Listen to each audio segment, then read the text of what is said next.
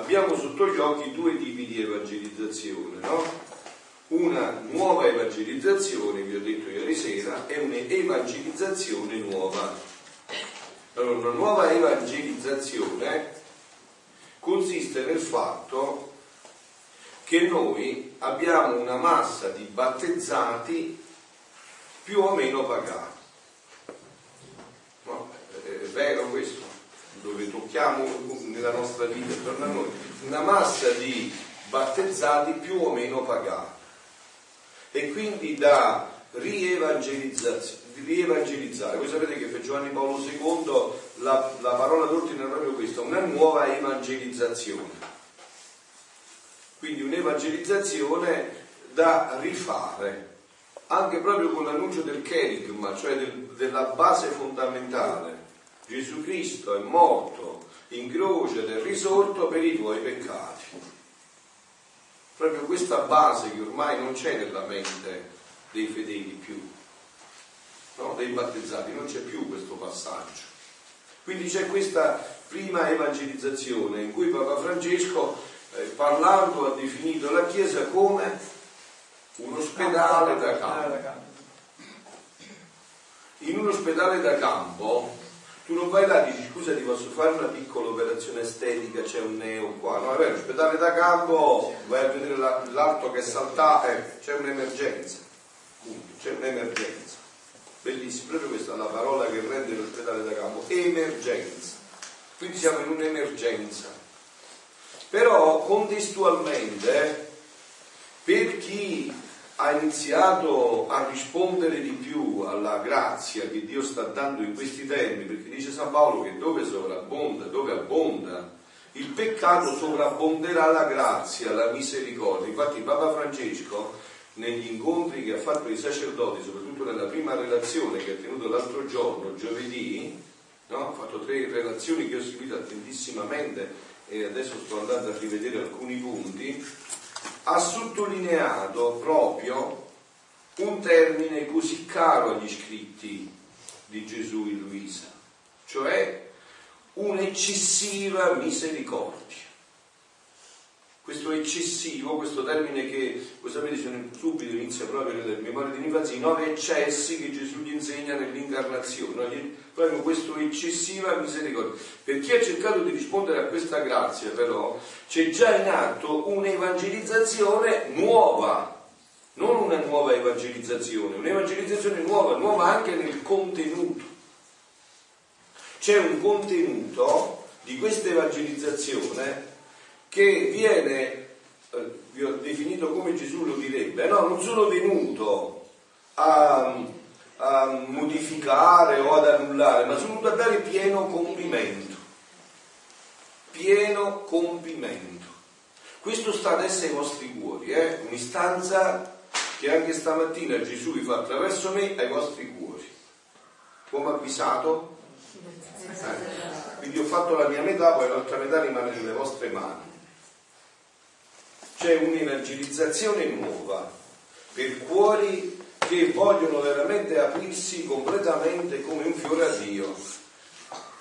Questa evangelizzazione nuova parte proprio da questo che adesso ho fatto. No? Noi abbiamo letto questo Vangelo, la bella notizia, la buona notizia, questo Evangelium, abbiamo letto questo Vangelo in cui Gesù si prende cura di... Eh, risuscitare un bambino, un giovane che è morto a una mamma, a una donna che è vedova pure. Mentre Gesù sta regandosi, diciamo, in un clima di festa, in un clima di, di gioia con i suoi discepoli, si, si imbatte in questo dolore, no? Questo, diciamo, è eh, un aspetto che Gesù sottolinea ampiamente negli scritti. Come potevo io rivelare duemila anni fa il segno della divina volontà quando sono venuto a un uomo a incontrare un uomo eh, storpio, cieco, ammalato e con tutto il resto. Come potevo io fare questo? Come puoi dare a un ammalato appena operato di stomaco un bel piatto di maccheroni o di lasagne? No, è da dare la pappina, nella speranza e nella speranza certa che guarendo potrai dargli poi quel piatto per cui tu gli hai eh, voluto guarire lo stomaco, no? Quindi siamo in questo passaggio che è molto molto importante, questa evangelizzazione nuova è già in atto, dipende da ogni cuore come si apre a tutto questo. Adesso andiamo a rivedere questa... Prego, sì. Ogni 2000 anni Gesù rinnova la faccia della Alza la terra. Ogni 2000 anni no? Gesù rinnova la faccia della terra. No? Il primo, quando l'ha fatto con il diluvio universale, il secondo col manifestare la sua umanità all'esterno. No? Questa è la nuova evangelizzazione. Quindi è ancora in atto anche adesso per chi è ancora non, non l'ha compreso. La terza è la evangelizzazione nuova è col manifestare ciò che operava la divinità all'interno della sua umanità. Ecco, questo è il passaggio fondamentale. Che cosa operava la divinità all'interno dell'umanità?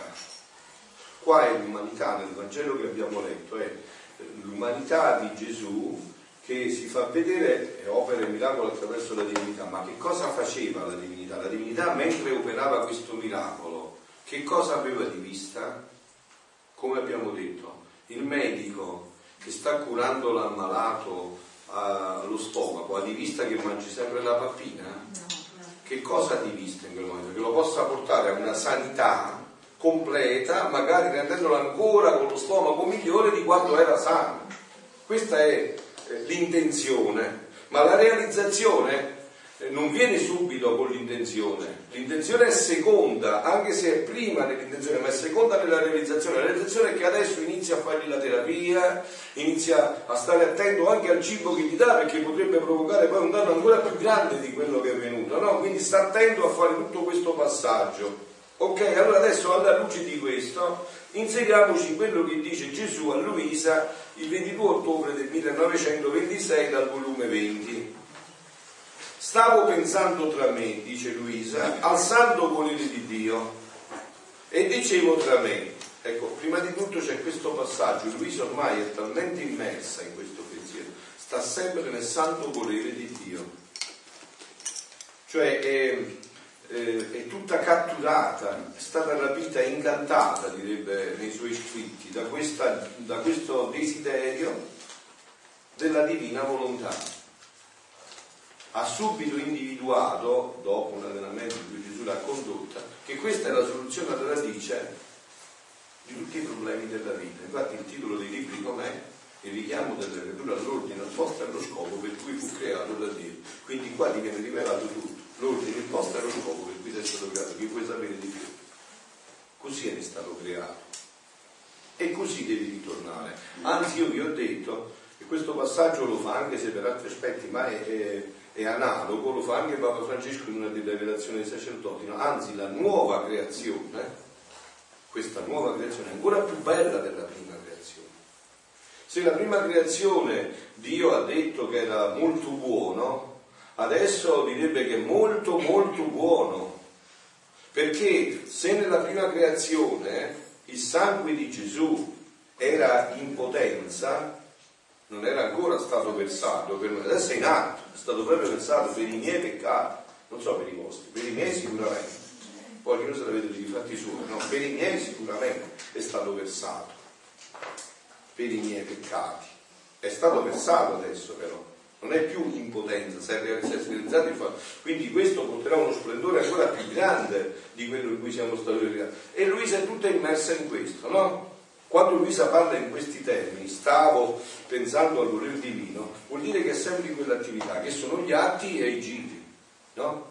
Gli atti è l'attualizzare la mia vita con quella di Gesù. Gesù vieni tu a parlare in me, vieni tu a guardare in me, vieni tu a camminare nei miei passi, vieni tu a sorridere nel mio sorriso, vieni tu a piangere nelle mie lacrime, no? E questa attualizzazione degli atti, il giro si fa in sole, in, in sole in, nelle tre opere a destra della Santissima Trinità, i tre fiat, no? il fiat lux, fiat che in cui ha creato tutto l'universo, secondo fiat in cui Dio ha voluto il consenso di una creatura, fiat mi secondo un verbo tu, la redenzione, quindi questo girò nella creazione o nella redenzione o nel terzo fiat, fiat voluntas tua, sicut in cielo ed in terra, il fiat della santificazione. Ecco dove sta Luisa. Luisa si trova sempre là. E tante volte si chiede Gesù, ma che faccio facendo così? Ma non è che perdo tempo, Gesù ti ribellisce, questa è la cosa più grande, non c'è niente di più grande di questo. Ogni volta che tu vieni in queste opere li richiami vive, le fai vivere queste opere completamente. Vedete, vieni qua che magari se devi sentire qualcosa poi le fai vivere completamente queste opere, no? Quindi Luisa sta in questa situazione e Gesù, come interrompendo il mio pensiero, come in fretta si è mosso nel mio interno, dicendomi, e questo è l'altro passaggio, no? A cui vorrei che prestasse molta attenzione perché poi ci saranno dei punti molto profondi che svilupperà per questo. Vedete, eh, la divina volontà è una vita eccellentissimamente, anzi l'unica vita mariana. Eh? La Madonna ha vissuto solo di questa vita. Quindi dobbiamo trarre, iniziare a trarre delle, delle, delle conseguenze. La vita della divina volontà è una vita totalmente nascosta, nessuno se ne accorge di niente. Quindi vi voglio bene, quando ci sono manifestazioni esterne, non sono più nella divina volontà. Eh?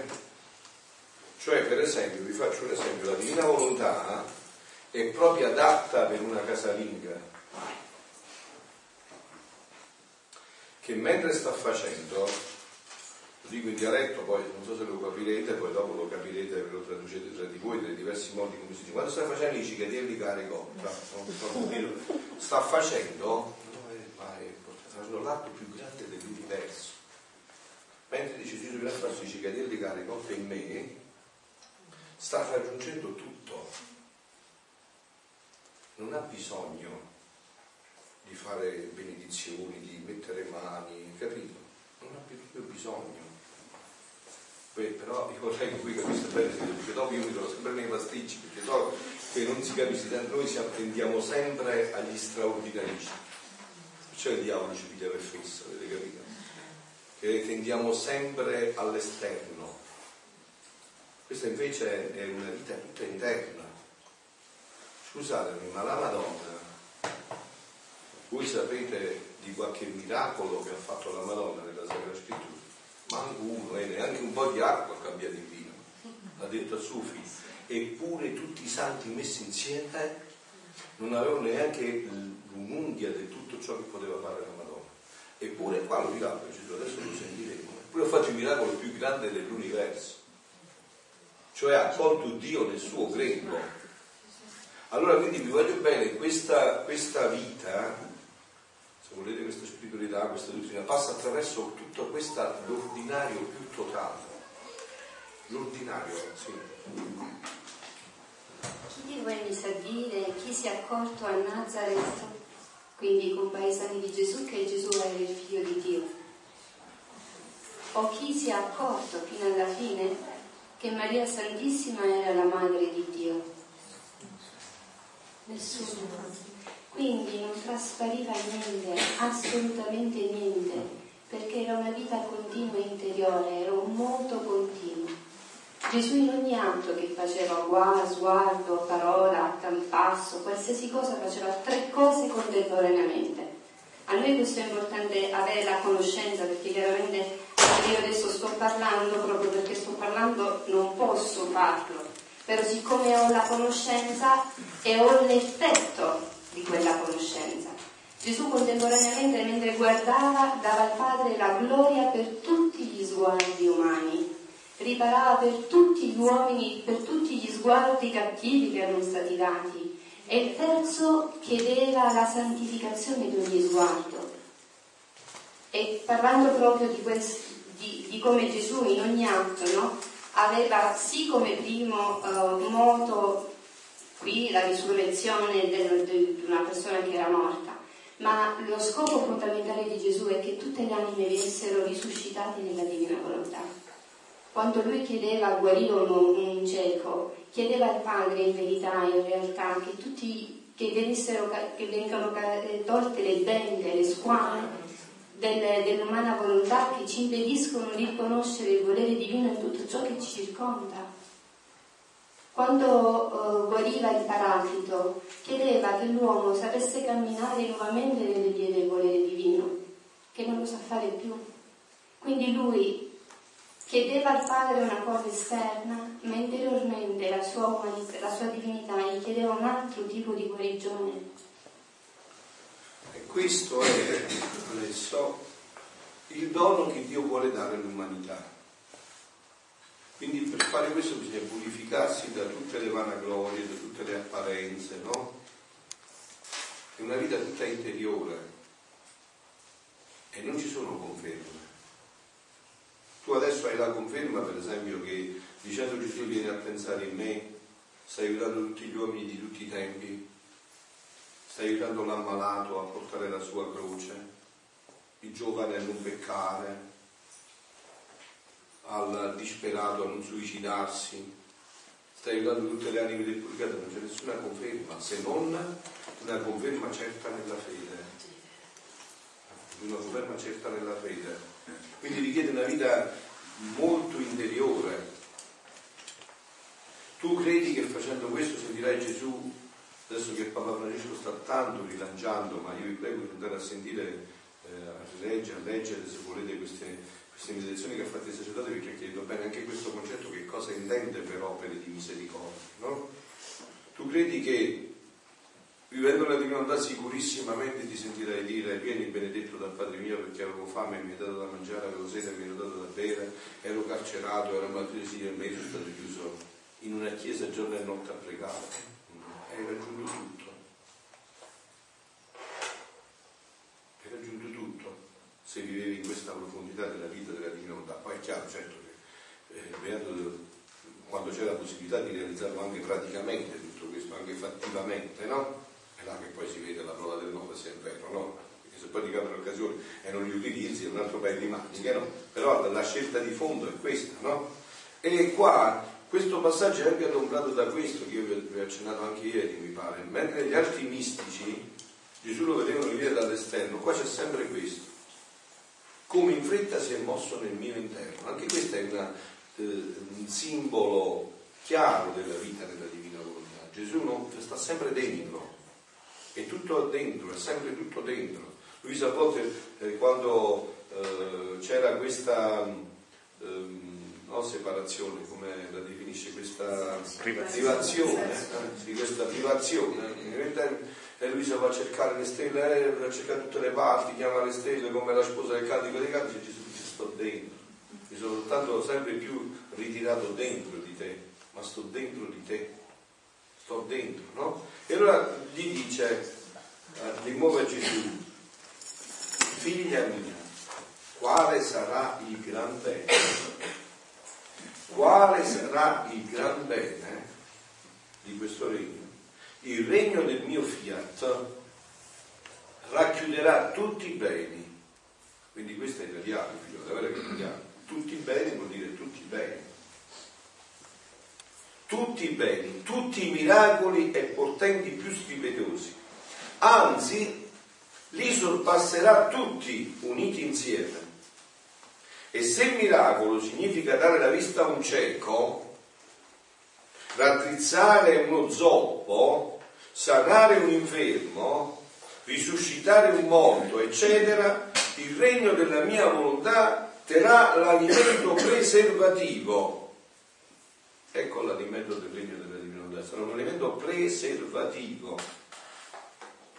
Ti preserva prima, non permette più che avvenga tutto questo.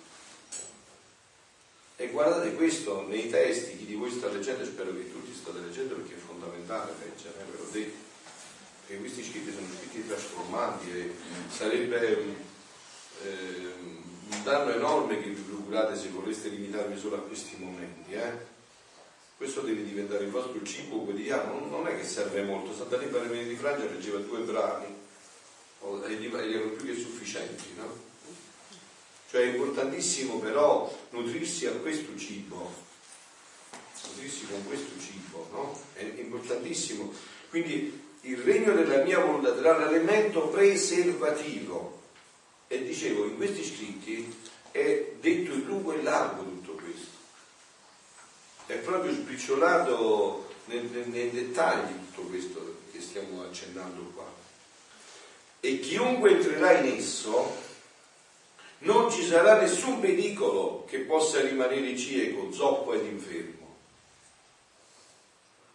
La morte nell'anima non avrà più potere. La morte nell'anima è peccato, no? Il Chiesa dice peccato mortale, no? E tante volte ho detto, tu hai mai visto uno che bestemmia, che uccide, che ruba, che tradisce il matrimonio, che muore, l'hai mai visto tu? E come mai la Chiesa dice peccato mortale? Perché viene una morte interiore l'anima non è più connessa con Dio, non è più in unione con Dio, ha bisogno del sacramento della riconciliazione proprio per questo, per rimettersi in questa grazia. Ma questo noi lo diciamo anche nel Padre nostro, quando diciamo di non ci indurre in tentazione ma liberaci dal male, perché dice Gesù a Luisa, l'uomo è sempre uomo, è libero da se stesso, non vuole il suo libero arbitro, dice non temendo di me, ma di se stesso, dice dammi la tua volontà per preservare, per preservare appunto, da, ecco, temendo di sé dice proprio questo, dammi la tua volontà.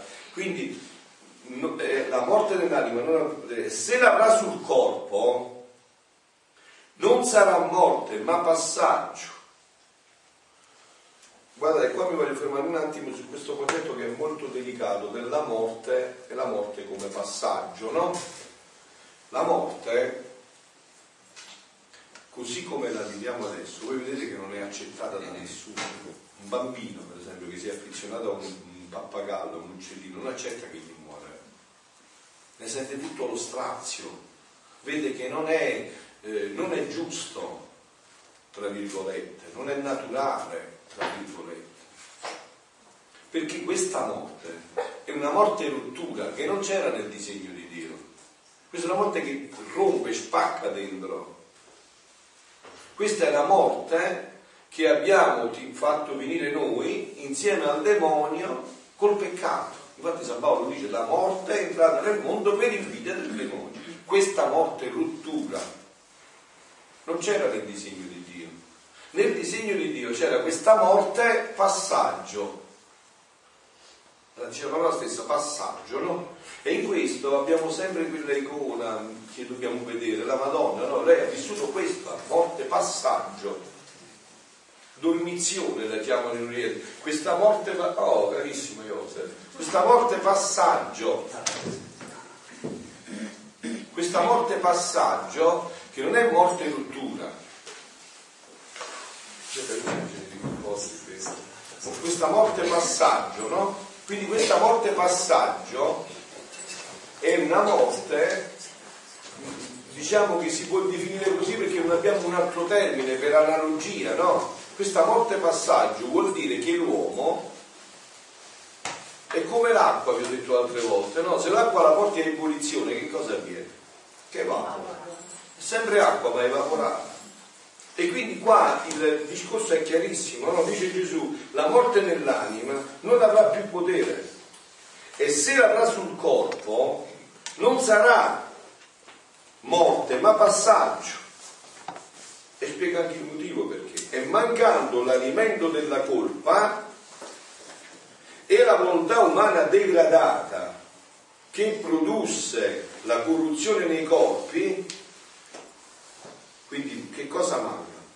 Cosa manca? La colpa è l'alimento corrotto della volontà umana. E anche qua fermiamoci un attimo su questo concetto della volontà umana, la volontà umana è un dono, è che dono, ma facci mia che dono che è, insomma, no? È una potenza spirituale. Anche la volontà divina è una potenza spirituale, immensa, infinita, eterna, quella umana è una piccola potenza spirituale, ma è una potenza spirituale però.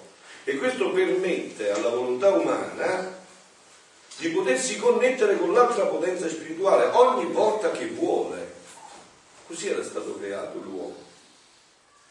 Quindi mancando l'alimento della colpa e la volontà umana degradata, non la volontà umana degradata, ma la volontà umana ci sarà e ci deve essere è l'io che si perde nel tu dell'altro senza perdere se stesso. Cioè noi restiamo con la nostra identità. la volontà umana è un dono infinito, enorme. Che cosa sarebbe l'uomo senza volontà? Tutto quello che nella vita è senza volontà che conta? È faglia, è segatura, non conta niente, no? Cosa conta? Il peccato, per fare peccato ci vuole la volontà, no? Sapete, il peccato è mortale quando c'è materia grave, piena avvertenza e deliberato consenso. Cioè lo so che quello che è peccato c'è la materia, lo so, bestemmia, lo so e lo faccio. Cioè c'è dentro tutto il gioco della volontà. Quindi eh, la volontà umana... Sì, sì, sì, è importante questo perché, perché innanzitutto mh, è la volontà che si è distaccata, dissociata dalla volontà divina, non la natura e non il corpo. Per questo il corpo eh, non sarà corrotto. E questo ci fa capire com'è indispensabile fare gli atti, perché se io dico vieni divina volontà a guardare me, gli occhi non fanno parte del corpo, vieni di una volontà a muoverti nelle mie mani, a camminare nei miei passi. Il corpo partecipa continuamente con gli atti a questa volontà divina. Per, que- per questo gli atti sono importanti, l'atto di fusione è importante, perché viene una sanazione continua del nostro corpo. Quindi corpo intendo psiche, la morale, la, la parte spirituale, tutto. Per questo non verrà corrotto. Infatti Gesù, non so se questo brano che lo dice, dice che i corpi dei figli del divin volere non, non saranno corrotti. Se lo dice anche qua, adesso continuando dirà, è la volontà umana degradata che produsse la corruzione dei corpi, quindi mancherà. E stando però l'alimento preservativo della mia volontà, quindi ci sono queste cause concomitanti insieme, no? Lo ripetiamo, e se l'avrà il corpo la morte non sarà eh, morte ma passaggio. Passaggio, no? E mancando l'alimento della colpa, quindi manca l'alimento della colpa, manca la volontà umana degradata, questi sono gli aspetti diciamo negativi che produsse la corruzione dei corpi, la volontà umana degradata, e l'alimento positivo è stando l'alimento preservativo della mia volontà, anche i corpi non saranno soggetti a scomporsi e a corrompersi così orribilmente. Oh, ma io adesso questo dico, carissimi, mi chiedo a me e chiedo anche a voi questo, no? sinceramente, ma questo per noi è una favola o i fatti stanno proprio così? Cioè se noi per esempio andassimo ad approfondire, anche, soprattutto anche nella dottrina, no? come è stato creato l'uomo. Andatela a vedere nel catechismo della Chiesa Cattolica. No? Papa Benedetto, po' di tempo fa, mi pare durante il giubileo dei sacerdoti nel 2010, no? adesso è stato il giubileo della misericordia di Papa Francesco, ma c'è stato anche il giubileo proprio dei sacerdoti nel 2010. Papa Francesco, una domanda di un sacerdote sulle varie teorie anche adesso teologiche, no? ha detto tutto deve sempre andarsi a confrontare col catechismo della Chiesa Cattolica, questo dono che disse lui, che ci ha dato Giovanni Paolo II, no? Quindi tutto deve andarsi a confrontare col catechismo della Chiesa Cattolica. Andate a vedere un po' nel catechismo della Chiesa Cattolica l'uomo come è stato creato. Per esempio, traendo, no? estraendo i dati dalla Sacra Scrittura, voi sapete come funziona sempre questo nella Chiesa, no? La base è la Sacra Scrittura, che viene prima ancora della Sacra Scrittura, la tradizione con la T maiuscola, no? La tradizione, la Sacra Scrittura e questo tutto autorevolmente eh, interpretato e sviluppato dal eh, Magistero ordinario della Chiesa. No? Se voi andate a leggere il Catechismo della Chiesa Cattolica in questi punti, ve l'ho già citato altre volte, poi ve li citerò di nuovo dopo se volete, no? Andate a vedere l'uomo come è stato creato. L'uomo è stato creato perfetto, di un capolavoro inaudito, in tutto, nel corpo, tutti i sensi erano perfetti. Il suo corpo aveva tutti i sensi perfetti, le potenze dell'anima, l'intelletto, la volontà, la memoria, E non solo, era anche dotato di doni preternaturali. Preternaturali, dettagli teologici e più profondi dovrà sicuramente fare Joseph, anche se potete seguire anche i suoi, suoi scritti, insomma, no? Nei doni preternaturali, i doni preternaturali sono doni che non erano dovuti alla natura dell'uomo, che Dio ha dato, no? Per esempio l'immortalità per un angelo è normale, no? Perché è la natura angelica, ma per l'uomo no.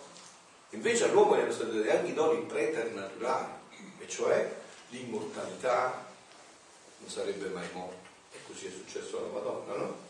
assunta in cielo in anima e corpo.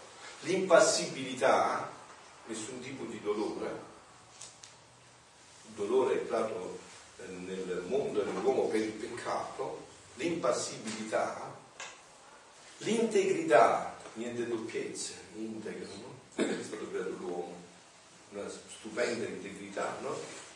E l'altro dono, la scienza infusa, e questi sono tutti già adombrati nella Sacra Scrittura. Per esempio la scienza infusa dove è adombrata? Quando Dio dice ad Adamo, e mettici il nome agli animali. Che vuol dire che Adamo è in grado di capire l'essenza di quello che faceva. Perché non ha chiamato il cane gatto e il gatto cane? Perché conosceva bene l'essenza del cane. Questa scienza infusa, poi ne abbiamo già parlato, no? Come San Tommaso la chiarisce per quanto riguarda gli aspetti naturali. Scienza infusa non è che vuol dire sapere tutto di tutti. Che molti per esempio a volte hanno detto, ah ma se tu dici che la scienza è infusa, allora la Madonna, eh, perché la Madonna sicuramente aveva la scienza, allora che sforzi ha fatto? Eh no, non sai niente, non hai approfondito niente, non conosci la tua... Chi sia scienza infusa non vuol dire che sai tutto di tutti. No, è questo la scienza infusa. La scienza infusa non, non esclude un cammino nella fede, come Giovanni Paolo II dice per la Madonna e come così è stato, no? un cammino nella fede. Però accanto a questi doni c'era l'altro dono, il dono dei doni, che non è preternaturale, è soprannaturale. È, è, è assoluto, mentre i preternaturali sono soprannaturali relativi, questo è assoluto, ed era il dono della divina volontà cui l'uomo, con cui l'uomo ogni volta che voleva, per usare un termine poi oggi conosciutissimo, si connetteva, cioè Dio gli aveva regalato il cavo USB, ogni volta si connetteva con Dio ogni volta che voleva. Sempre, ogni volta che voleva. Questa è la creazione dell'uomo. Questo è proprio, mi ricordo l'altra volta, sì, dice, il dono soprannaturale assoluto, no? È quello che eleva la natura umana, mentre l'altro non eleva la natura. Appunto, porta, eleva proprio la natura umana. No? Quindi praticamente così è la creazione dell'uomo. Questo è l'uomo, così è stato creato l'uomo. Questa è la creazione dell'uomo. Ecco perché, vedendo così, si capisce perfettamente che cosa sta dicendo qua Gesù a Luisa. Anche i corpi non saranno soggetti a scomporsi e a corrompersi così eh, orribilmente da incutere paura anche ai più forti, come lo è tuttora, ma rimarranno composti nei loro sepolcri aspettando il dì della risurrezione di tutti.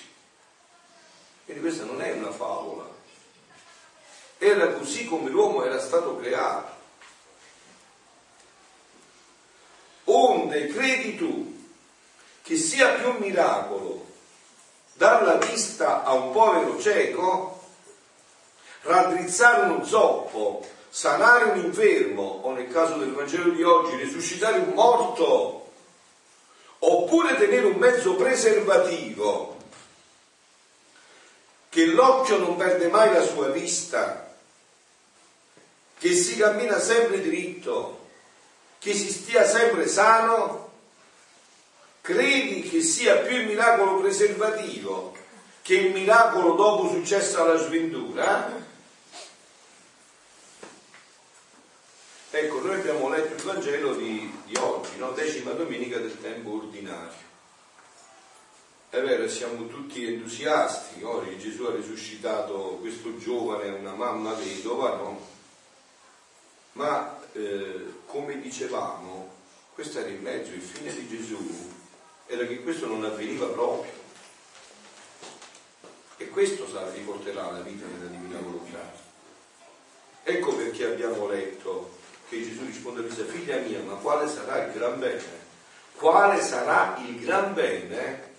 Il regno del mio fiat racchiuderà tutti i beni, tutti i miracoli e i portenti più strepitosi, anzi li sorpasserà tutti uniti insieme.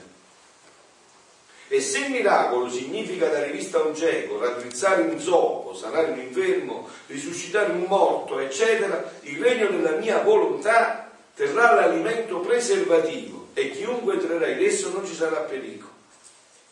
Continuiamo adesso la lettura di questo brano per inoltrarci più profondamente.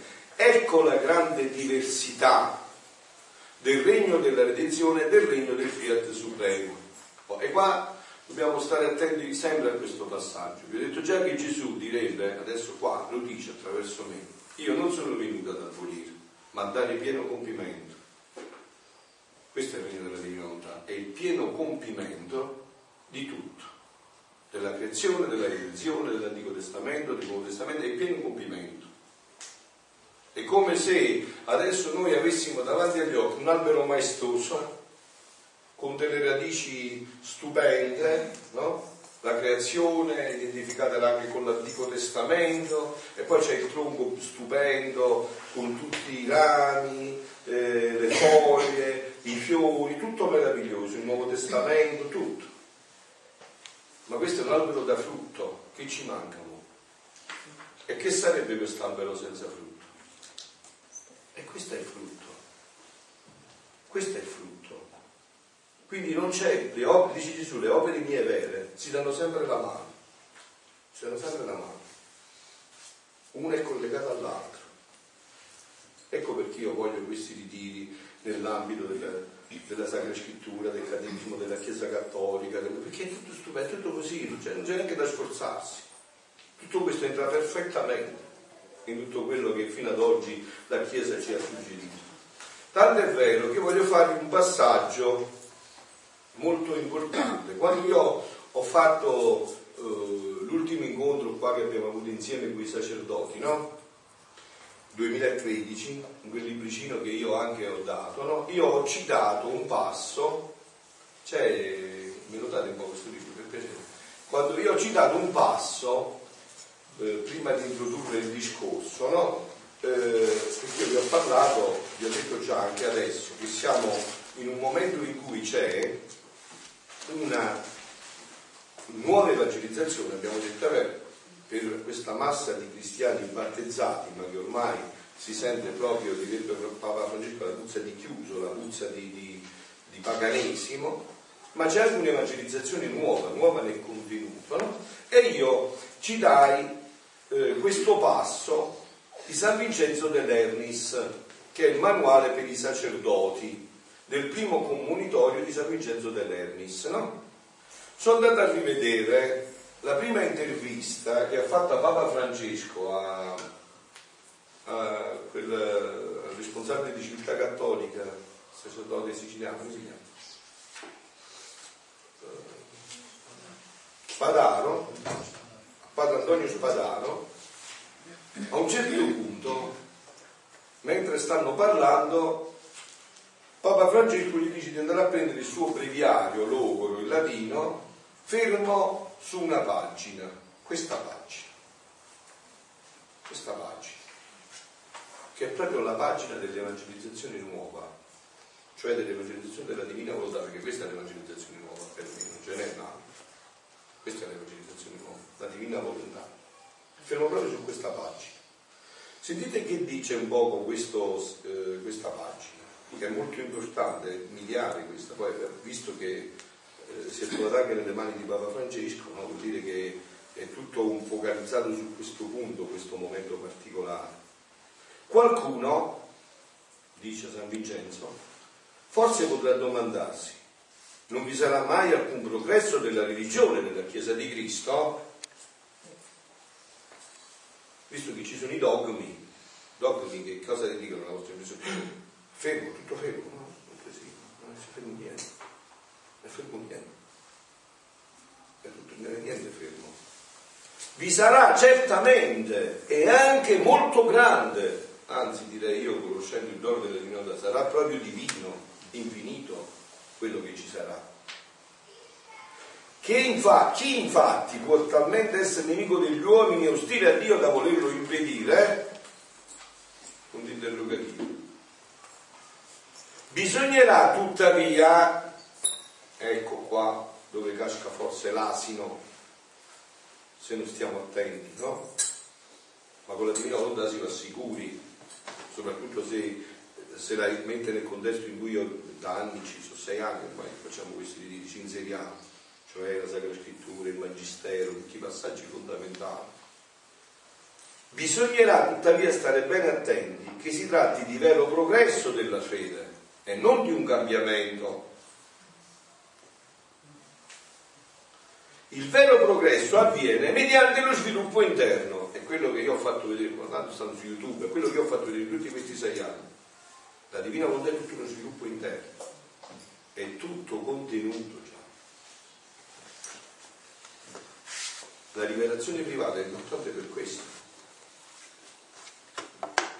perché è come gli occhiali, vedi adesso qua, io quando ero giovane vedevo tutto qua, adesso mettendomi gli occhiali leggo quello che c'è scritto, ma i miei occhiali aggiungono qualcosa a quello che c'è scritto, ma mi fanno vedere bene quello che c'è scritto, perché senza occhiali non vedevo bene, anzi non vedevo proprio, per meglio dire, ma c'era già però, non è che i miei occhiali hanno aggiunto qualcosa.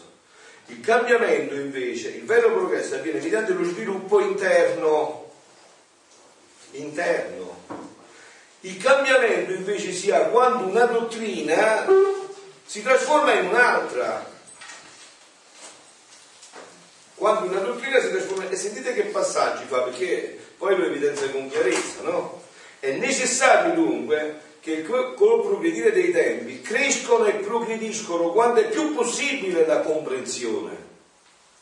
Ecco il vero studio teologico anche, questo serve che sempre più si sviluppi la comprensione, la scienza e la sapienza, così dei singoli come di tutti, tanto di uno solo quanto di tutta la Chiesa.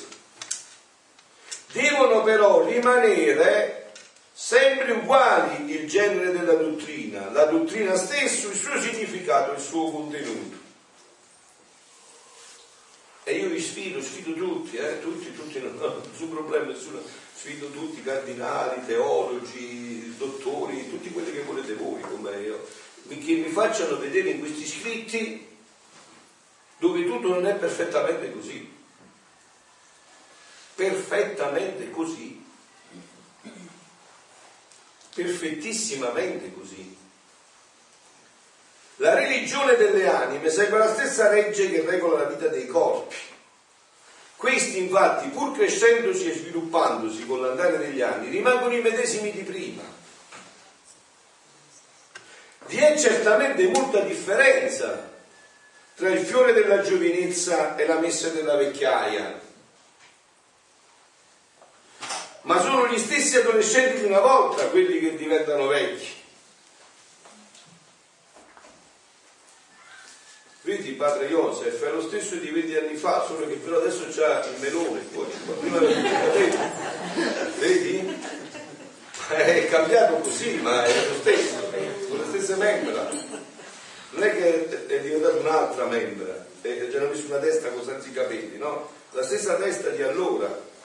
Si cambia quindi l'età e la condizione, ma resta sempre il solo medesimo individuo unica e identica resta la natura, unica e identica la persona. Le membra del lattante sono piccole, più grandi invece quelle del giovane, però sono le stesse.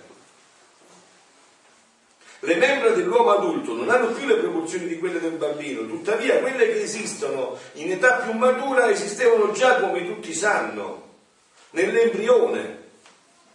Sicché quando a parti del corpo niente di nuovo si riscontra negli adulti che non sia stato già presente nei fagioli, sia pure allo stato embrionale. Eh, Gianmaria, un giovane che sta con me, sta studiando uh, teologia e secondo anno a, ai Cappuccini a Capobasso, no? e un po' un mesetto fa ho incontrato un uh, frate eh, che veniva da Roma e già che loro sanno che Gian Maria vive in questa piccola realtà nostra che come carisma fondante è proprio questo dono della divina volontà, allora gli hanno detto ma sai che c'è giù un padre che conosce eh, Luisa Picarretta, allora lui l'ha andata a incontrare e lui gli ha detto che era uno dei dei scelti da, per esaminare i suoi scritti. È un frate cappuccino, no? E allora Gian Maria si è seduto e ha detto, padre, ma quindi voi avete letto gli scritti? Eh, certo, di padre, devo, devo dire eh, che c'è scritto, ho letto già tutti e 36 volumi e dice, la mia però non è un entrare dentro, diciamo, a, a dono, quello che c'è, il mio è vedere chi è questa mistica, dice certo io non posso che riscontrare aspetti eh, fortemente positivi. Dice uno è la sua eh, radicale obbedienza, inizia a scrivere per obbedienza, finisce per obbedienza, si sottopone al martirio dei sacerdoti, che non vi auguro, insomma, io, perché i sacerdoti sanno martirizzare bene gli altri non noi stessi magari martirizzato il bello, no? Sottoposto al sacerdozio dei, al martirio dei sacerdoti e tutto il resto, no? E, e soprattutto appunto c'è questa, diciamo, questo sviluppo armonico di quello che sta dicendo, di quello che stiamo dicendo qua, no? Questo sviluppo interno. Perché sentite qual è il passaggio che poi crea la difficoltà. No? Questo è l'ordine meraviglioso disposto dalla natura per ogni crescita. Nell'età matura di dispiega si sviluppa in forme sempre più ampie tutto quello che la sapienza del creatore aveva formato in antecedenza nel corpicciolo del piccolo. Ecco. Se con l'andare del tempo la specie umana si cambiasse talmente da avere una struttura diversa oppure si arricchisce di qualche membro oltre a quelli ordinari di prima, tre braccia, tre gambe, oppure ne perdesse qualcuno, un occhio, un orecchio, ne verrebbe di conseguenza che tutto l'organismo ne risulterebbe profondamente alterato o meno male. In ogni caso non sarebbe più lo stesso, non sarebbe più lo stesso. Anche il dogma della religione cristiana deve proseguire queste leggi, progredisce consolidandosi con gli anni, sviluppandosi col tempo, approfondendosi con l'età. E Gesù questo, perciò vi ho detto dovete leggere questo lo dice proprio, lo, lo, lo sbriciola pure un bambino, comprende questo. Eh? Gesù dice come potevo io parlarvi al tempo della vedova di Naim, no? Abbiamo letto qua. Come potevo parlarvi di questo quando io venivo da ciechi, storpi, ammalati, come potevo parlarvi di questo? Che farebbe, che cosa succederebbe se una docente universitaria andrebbe a parlare ai bambini della prima elementare di trigonometria? Eh? quindi dice questo è scemo. Ma che fa cercando? invece di insegnarci le vocali e le consonanti, come dobbiamo mettere la penna sul quaderno, o adesso il ditino sul, sul tablet, no? ci viene a dire, ci viene a parlare della trigonometria. Ma questo è già tutto contenuto però dentro. Anzi, era la prima intenzione, dice Gesù, questa è stata sempre la prima intenzione. Vedete che è molto importante questo, anche per innamorarvi e andare a leggere la Sacra Scrittura, da questo punto di vista.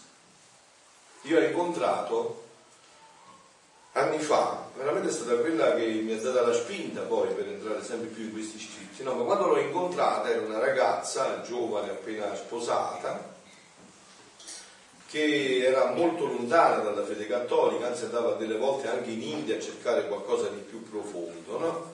Però venne da me, ci incontrammo, fece anche una bella confessione, poi eh, iniziò un cammino per consacrarsi alla Madonna, no? Fece l'atto di consacrazione alla Madonna, dopo essersi consacrata scoprì, così succede, capite? È così che fa, capite? Uno butta il sangue da tanti anni, un altro viene, si converte col cuore, eh, succede. Scoprì il, gli scritti e subito si appassionò.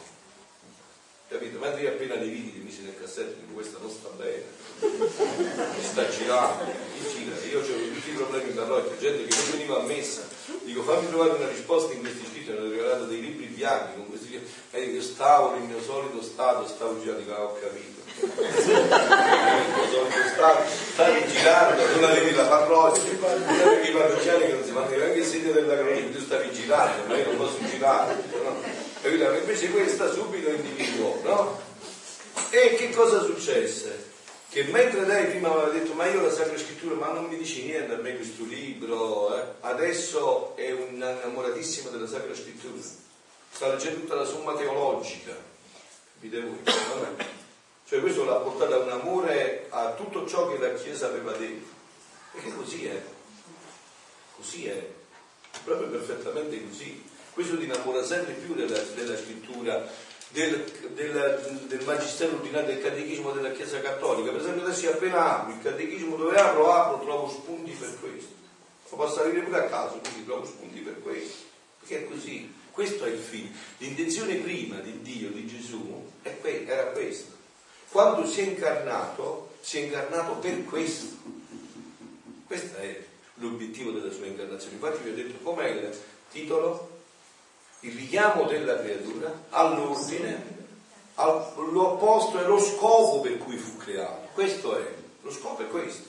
Questo è lo scopo della creazione. Quindi dice anche il dogma della religione progredisce consolidandosi con gli anni, sviluppandosi con tempo, approfondendosi con l'età. È necessario però che resti assolutamente intatto e inalterato. E figli miei, tutto questo dono della divina volontà, che cosa tocca di questo? Lascia tutto intatto e inalterato, anzi, è la corona, dice Gesù, dell'uno e dell'altro. È la corona della creazione e della redenzione. I nostri antenati hanno seminato già dai primi tempi nel campo della Chiesa il seme della fede. Sarebbe assurdo e incredibile che noi, loro figli, invece della genuina verità del frumento, raccogliessimo il frutto della frode, frode, cioè l'errore della zizzania. E anzi giusto e del tutto logico escludere ogni contraddizione tra il prima e il dopo. E questo è non c'è manco un filo di contraddizione. Io vi ripeto, vi sfido a leggere tutte le pagine, ditemi dove voi potete trovare un filo di contraddizione in questi scritti tra il prima e il dopo. È tutto uno sviluppo armonico e vi ripeto, la corona dell'uno e dell'altro è il frutto di quest'albero maestoso e il dono della divina volontà. E noi mietiamo quello stesso frumento di verità che fu seminato e che crebbe fino alla maturazione.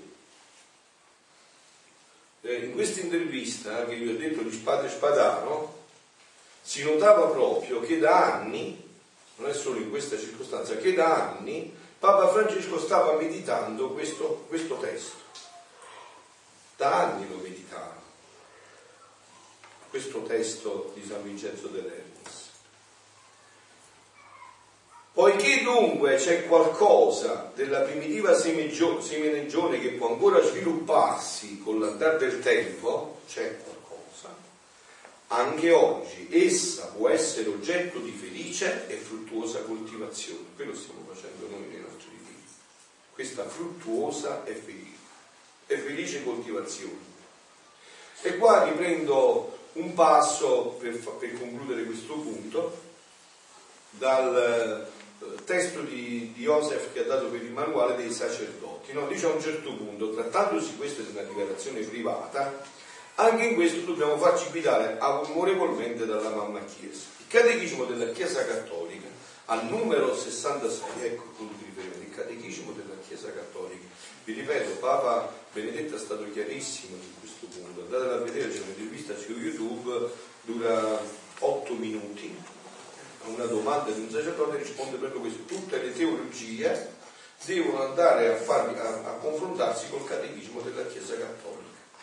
Che cosa dice il catechismo della Chiesa Cattolica numero 66? L'economia cristiana, in quale alleanza nuova e definitiva, non passerà mai e non c'è da aspettarsi alcuna nuova rivelazione pubblica prima della manifestazione gloriosa del nostro Signore Gesù Cristo.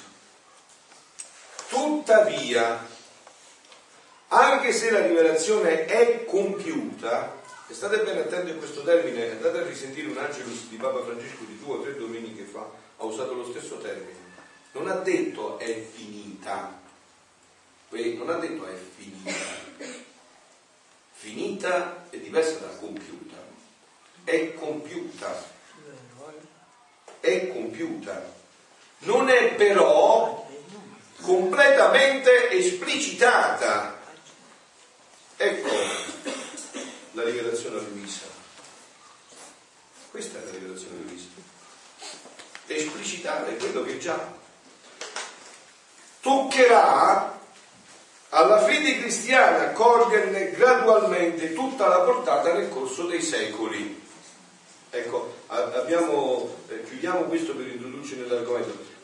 Prima di passare, avete qualche domanda da fare o vi sono chiari questi passaggi? No, no eh, qua siamo in un clima di completa trasparenza, sincerità, siamo venuti per formarvi anche perché quando ne parlate poi vi è chiaro questi, vi sono chiari questi passaggi poi li potete andare a rivedere, no? Cioè il fatto è chiarissimo. Quindi ecco la gran diversità, dice Gesù, del regno della redenzione del regno del fiat supremo. Nel primo, redenzione, fu un miracolo per i poveri sventurati, come lo è tuttora, che giacciono chi in una sventura e chi in un'altra e perciò io ne diedi l'esempio anche all'esterno di dare tante diverse guarigioni che era simbolo delle guarigioni che io davo alle anime e che facilmente ritornano alle loro infermità. Voi avete incontrato nei vostri paesi a Lazzaro quello che Gesù ha risuscitato? Qualche volta l'avete incontrato? No, nessuno l'avete incontrato. Quindi è morto di nuovo. Hai visto? Quindi è morto di nuovo morto di nuovo. Il secondo sarà miracolo preservativo, perché la mia volontà possiede la miracolosa potenza che chiunque si fa dominare da essa non sarà soggetta a nessun male. E qua, figlioli, qua lo prendiamo tutto, queste, questa rivelazione, non la prendiamo niente. Quelle parole sono chiare. Da voi nessun male che significa? Significa come da me che non ci sarà nessun male. Quindi non ci sarà nessun male. Quindi la mia volontà non avrà nessun bisogno di fare miracoli. E qua viene l'argomento mio preferito, eh? L'argomento mio preferito, perché io, essendo non un dottore in dogmatica come Joseph, ma un povero prete di campagna, no? povero fraticello nella campagna, avendo contatti continui con le persone, io cerco, vedo che c'è una sede, una ricerca di straordinarismi, eh, come vorremmo avere noi dei miracoli, eh, come vorremmo quando sentiamo qualcosa di, di straordinario, facciamo cose pazze, corriamo dappertutto per andare a vedere. Ah, se... E invece questa è una vita di un'intimità, di un nascondimento, di una fede pura, squisita, proprio la vita mariana per eccellenza. Guardate come bello e forte questo, no? Ieri ho detto a una persona, sai, oggi abbiamo sentito Edison Glauber e ci ha detto che il regno della divinità viene presto, perché gliel'ha detto la Madonna. Mm, e ho detto viene presto. E lui mi ha detto chi è Edison? Quando viene? no, il regno della divina volontà viene presto. Ah.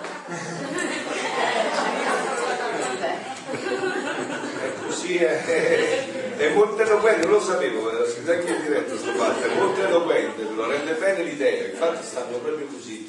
Invece questa è una vita di nascondimento profondo. Vi ho detto, San Luigi Maria Grignò da scrive nel Trattato della Vera Devozione che la Madonna quando dava un punto d'ago davanti a Dio, questa era più grande del bambino di San Lorenzo suonavamo i compagni di serie di teatro la famiglia bella era più era più ed era, eh, era più grande eh, del martirio di San Lorenzo sulla gradicola e di tutti i martiri. Perché c'era questo dentro. Ma questo a noi non ci attrae io lo so, lo so come confessore, come guida di anime, come incontro, come incontro le persone, non ci attrae. Noi andiamo in cerca di straordinarismi, di cose eccezionali, che invece sono insidie sicure per inganni diabolici, eh? sono molto pericolose, possono creare tante situazioni particolari. Eh? Quindi dice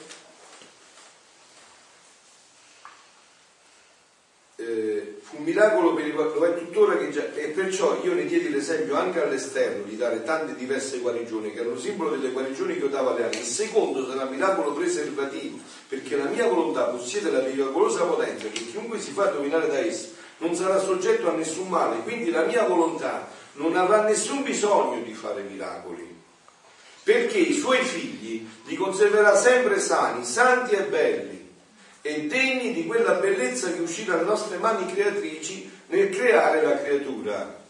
Fratio, ma solo per i figli della divina volontà viene questo poi per tutti. Eh, che significa per tutti? Tutte le persone. Eh, ma se tu non vivi nella divina volontà non ti fruisci di questi passaggi, no? Cioè, l'ha detto prima, bisogna, ci sono due elementi fondamentali, per questo è importante centrarsi, non, non leggere, mh, mm, leggere in profondità gli scritti, perché questo avvenga dice, è necessario marcato, sì, mancando. Che manca l'alimento della colpa e io ve lo dico con certezza assoluta che se la divina volontà non è operante e dominante dentro di noi, scordatevelo che questo si possa realizzare. Solo perché Gesù vive dentro di noi si può realizzare tutto questo. È la volontà umana degradata e questo anche si può utilizzare solo se Gesù ci possiede, perché la nostra volontà umana eh, sempre sta lì lì per ricevere gratificazioni, eh, interessi, è sempre alla ricerca di se stesso. E il suo tornaconto. Quindi... E, e, poi c'è l'alimento positivo, poi c'è l'aspetto positivo, cioè ci deve stare l'alimento preservativo della mia volontà, quindi deve essere una volontà che, che il problema anche in questo, la divina volontà c'è sempre, io sono tenuto nell'essere della divina volontà, ma com'è in me? È schiava o è dominatrice della mia? Dentro di me come sta? Io lo dico è stata schiava, no? Quindi è il passaggio, è il punto del passaggio che è fondamentale perché tutto questo avvenga. Certo che può venire per tutti, ma tutti devono entrare, cioè la chiamata. Questo intendevo, certo, prima ma, che non, non... Certo, ma il sacrificio di Gesù è per tutti, non c'è nessuno escluso, no? Anche... magari non vive nella divina volontà in pienezza, no? Allora, per loro non non avviene perché non sono dentro, è certo. E non, non, non, eh, tu puoi usufruire eh, di un miliardo di euro che io ho depositato sul tuo conto in banca se non lo sai. Eh, sta là, ma non c'è. Questa cosa mi ha fatto riflettere molto, anche perché eh, è, un, è, un, concetto che tante persone per, è, è, difficile, no? Dice, ma alla fine, alla fine dei tempi i corpi si, si eh, mm, sì. uniranno sì, sì, certo. e, e, si, eh. e quindi tante persone dicono ma come avviene questo, come è possibile, come effettivamente e questa che cosa? cosa non ho capito che no, cosa come eh, avviene no, come può avvenire se il corpo si deteriora eh, e come è avvenuto, è avvenuto che siamo stati creati dal nulla? Perché mi dicono guarda da non essere all'essere è molto semplice adesso a prendere un po' di roba la risposta che mi sto uh, io creando nel, eh, certo. Perciò, per dare sì. queste eh, risposte ben precise. Certo, Perciò dico, ma chi, chi, non vive nella divina volontà, come eh, fa a capire determinate cose? Come spiegare. No, ma questo che tu stai dicendo non c'entra con la divina, questo è già patrimonio della Chiesa, della... questo della risurrezione dei corpi, questo è già magistero, sì, sì, è già, certo, noi, noi già professiamo tutto questo. Qua c'è un passaggio ulteriore che viene prima di tutto questo, cioè Gesù qua ha detto che eh, anche i corpi non saranno soggetti a scomporsi, a corrompersi così orribilmente, perché mancherà tutto questo, cioè mancherà l'alimento della colpa, la volontà umana degradata e ci sarà l'alimento preservativo della mia volontà. No? Quindi allora dicevamo, eh, il regno del fiat divino farà il miracolo, il gran miracolo di sbattere tutti i mali, tutte le miserie, tutti i timori, perché essa non farà il miracolo a tempo e a circostanza, ma si terrà i suoi figli del suo regno con un atto di miracolo continuato per preservarli da qualunque male e farli distinguere come figli del regno suo. Ma certo, per me è semplicissimo, perché poi questi cifri questo sono semplicissimi. Eh. Guardate che noi Gesù, eh, Dio ci sfugge perché siamo complicati. Eh. Questo è semplicissimo. Cioè se la divina volontà mi domina, eh, qual è il problema? Non sono più io che vivo. E allora? Se non sono più io che vivo. E infatti è questo che mi chiedo. Per me, io l'ho capita sta cosa, è una cosa meravigliosa eh, bisogna... Ma eh, ecco, sì, qua c'è un passo, sai, che mi ha messo in crisi perché io l'ho sentito proprio stamattina del volume 29, no? E ora ti metto in crisi pure a te. Sai perché questo non avviene? Dice Gesù, voi non potete insegnare quello che prima non vivete, cioè che io non lo vivo, ma io lo dico a tutti, ma questo vi dico, dice Sant'Annibale Maria di Francia diceva io sono appena, questo è il problema, anzi eh, se mi date poi il volume 29 ve lo trovo e ve lo leggo così, visto che è stato mosso questo, la crisi che sto vivendo io la vivete pure voi, perché un proverbio latino, un adagio latino dice Nemo dabet qui non abet, nessuno può dare quello che non ha.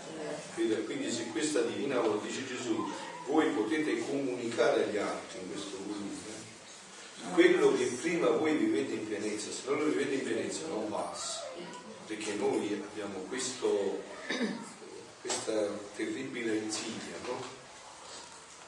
Papa Francesco magari la, la definirebbe un'insidia da preti ma non so se solo da preti oppure da altri, no? Noi abbiamo questa terribile insidia che eh, pensiamo di poter fare da maestri e di trasmettere agli altri non vivendo.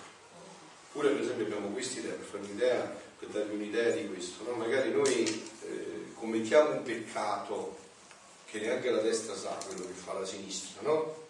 Cioè nascosto che non si vede nessuna stendo lo vediamo noi, no? Pensiamo che poi quando andiamo a parlare e diciamo cose all'opposto di quel peccato, passa nel cuore dell'altro, ma non passa. Tu non vedi che fessa Dio, non passa non passa perché non è tua vita, capito? Non passa. Anche un educatore, un papà, una mamma, fa offeso, non passa. Capito? Non passa. Non è che sono chiacchiere, non passa. Eh, puoi fare pure tutte le, le, le tesi dottrinali che vuoi, avere tutte le forme, non passa se prima non è vita tua. Lo voglio trovare un attimo, aspettate un secondo che capire un po' come se non partisse dal cuore, così, in un certo qual modo. Eh, sì, ma più che altro non si tratta di partire dal cuore, si tratta che non ha quella forza comunicativa, proprio perché non è vita della tua vita, no? Quindi non ha quella forza comunicativa.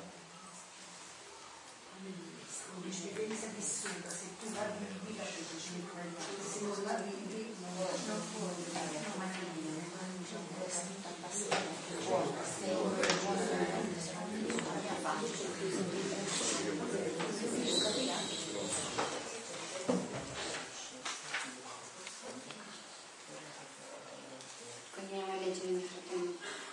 regno del fiat divino farà il più grande dei miracoli, quello di sbandire tutti i mali, tutte le miserie, tutti i timori, perché essa non farà il miracolo a tempo e a circostanze, ma terra i suoi figli nel, nel suo regno in un atto di miracolo continuato.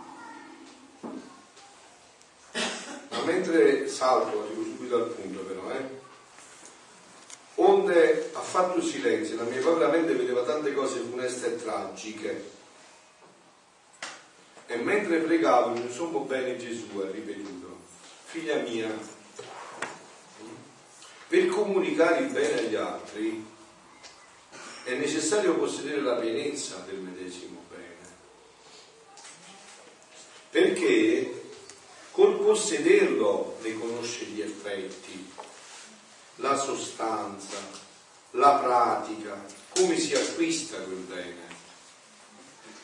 Quindi terrà virtù di poterlo infondere negli altri, di saperne dire le bellezze, le prerogative, i frutti che produce quel bene.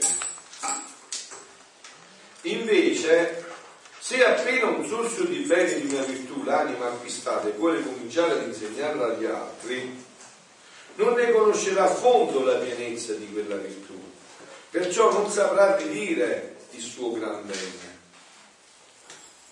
Allora vedete, io ho trovato una, una scorciatoia per me, non per me, che mi riguarda a questo punto, no? perché io sinceramente solo in questo punto, no? un sorso, no? ho bevuto ancora, però già che Gesù dice negli scritti, ecco perché poi va detto in completezza, che questo dono bisogna conoscerlo, allora io mi sono andato a trovare una parola di San Paolo che mi ha salvato, che ho messo anche in questo testo, no?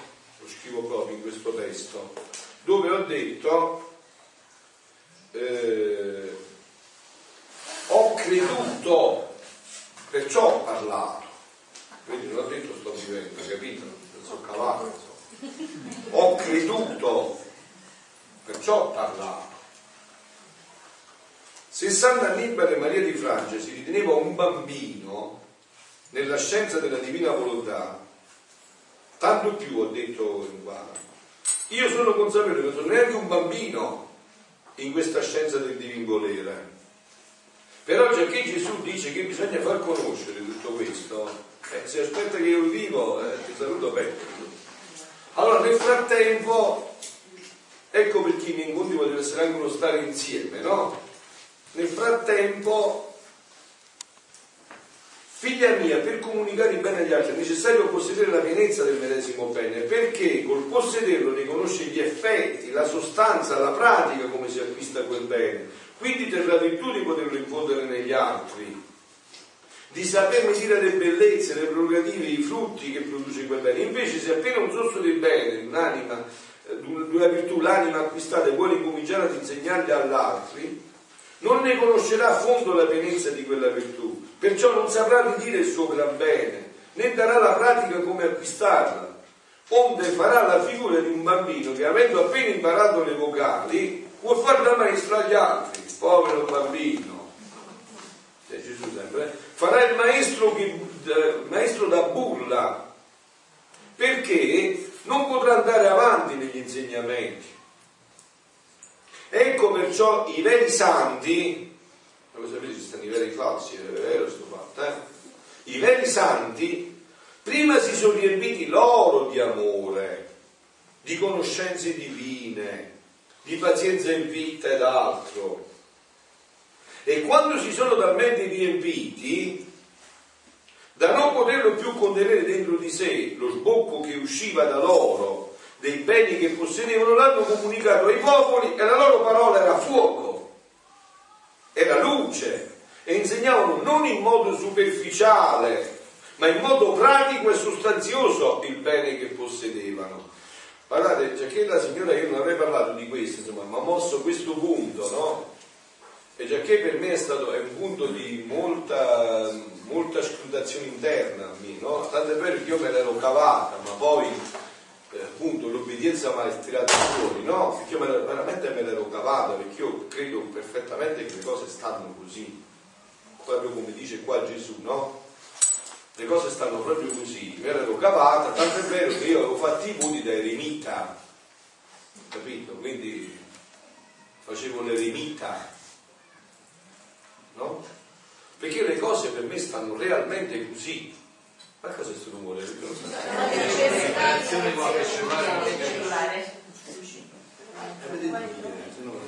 Allora, dicevo così, già che il fatto sta in questi termini, no? Cioè, il problema è questo, che io ne ho la certezza interiore di questo, che se noi non viviamo non, non passa, non può passare, non passa. No, dobbiamo, ecco, cioè come si fa? Non, non si riesce a, a, a, metterlo nel cuore dell'altro.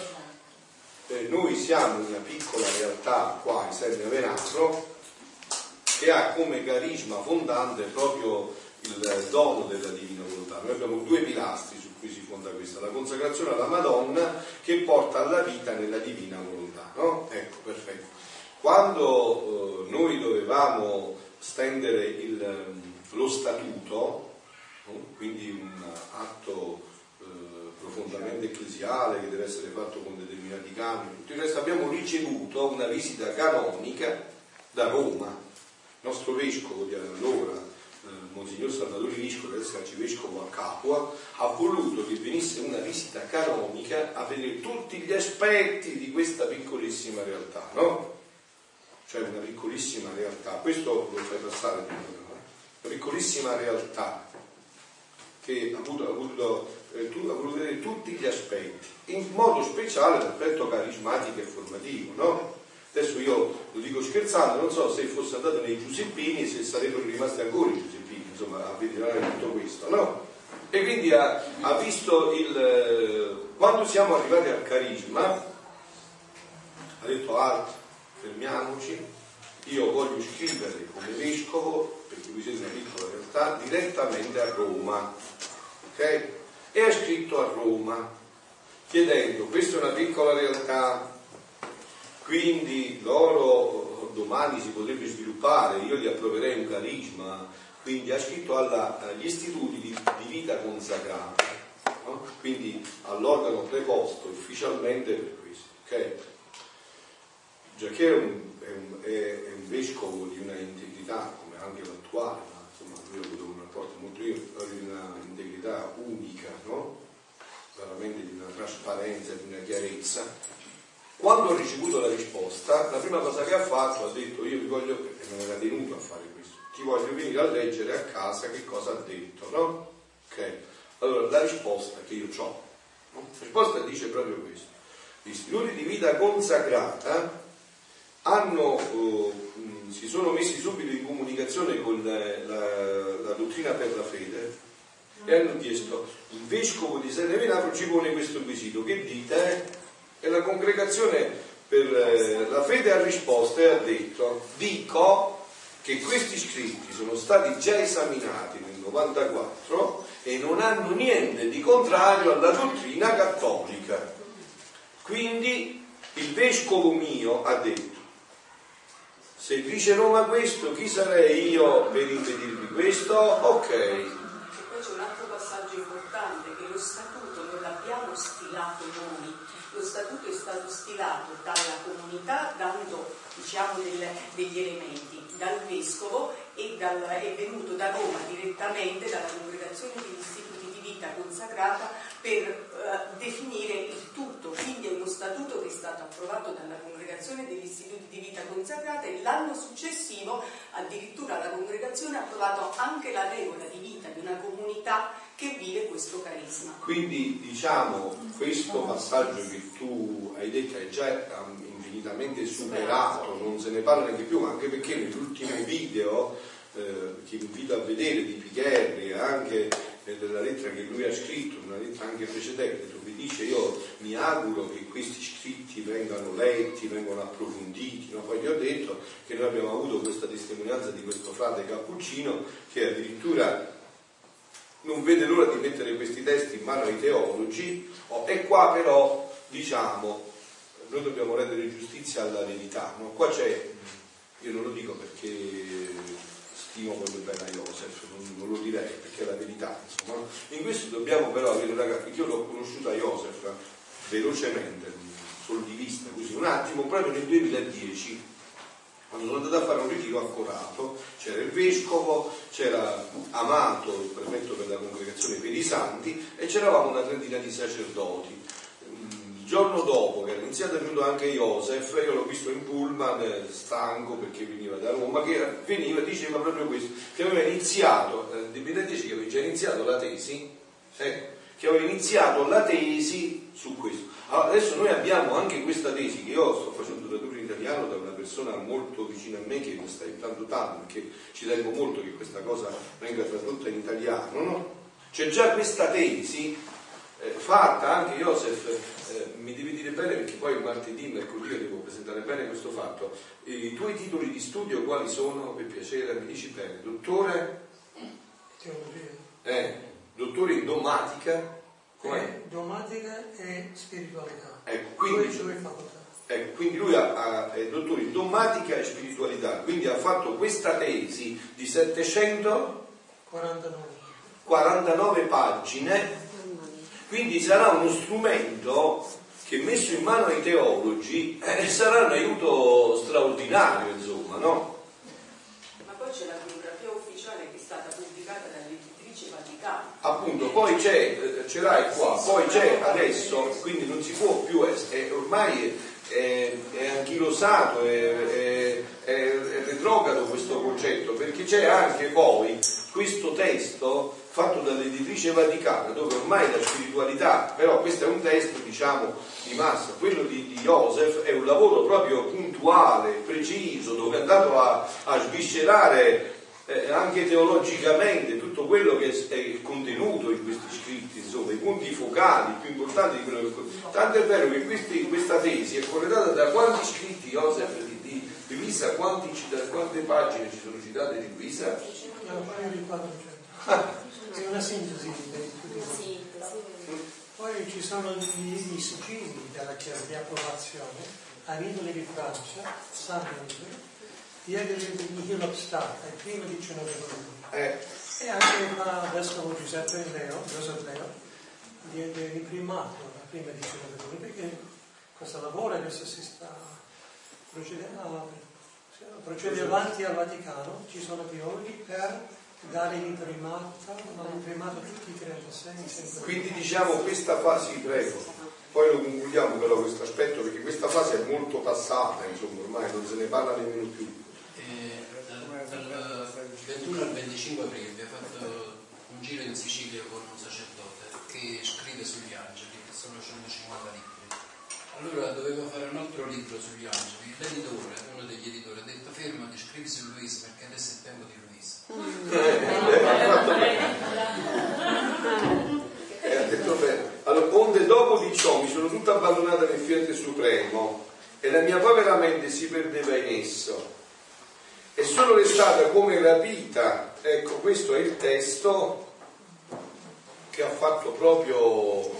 eh, quindi, cioè, e quindi non, non si può più parlare in questi termini, ormai è ufficiale, cioè, voglio dire, non c'è più il non poter leggere, questo è ormai ufficiale praticamente. Onde dopo ciò mi sono tutta abbandonata nel fiat supremo, la mia povera mente si perdeva in essa, sono restata come rapita nel vedere innanzi a me l'essere divino una luce interminabile disposta in tanti innumerevoli raggi che uscivano da esso. Questi raggi erano intrecciati spesso spesso. No, però, bene, questo è stato il mio, quello abbiamo finito, no? Allora, bene, allora mi pare che ci siamo.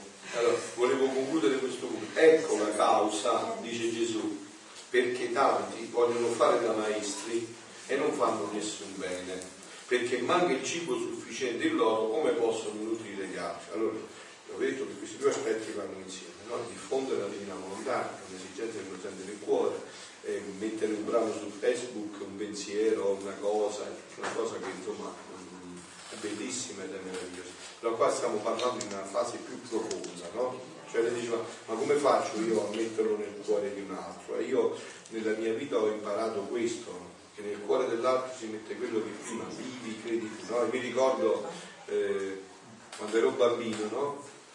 Perché adesso ho 30 anni che non vedo più televisione, non so neanche che si fa, ma quando ero bambino Mia mamma era fissata per un detersivo, si chiamava Dixon.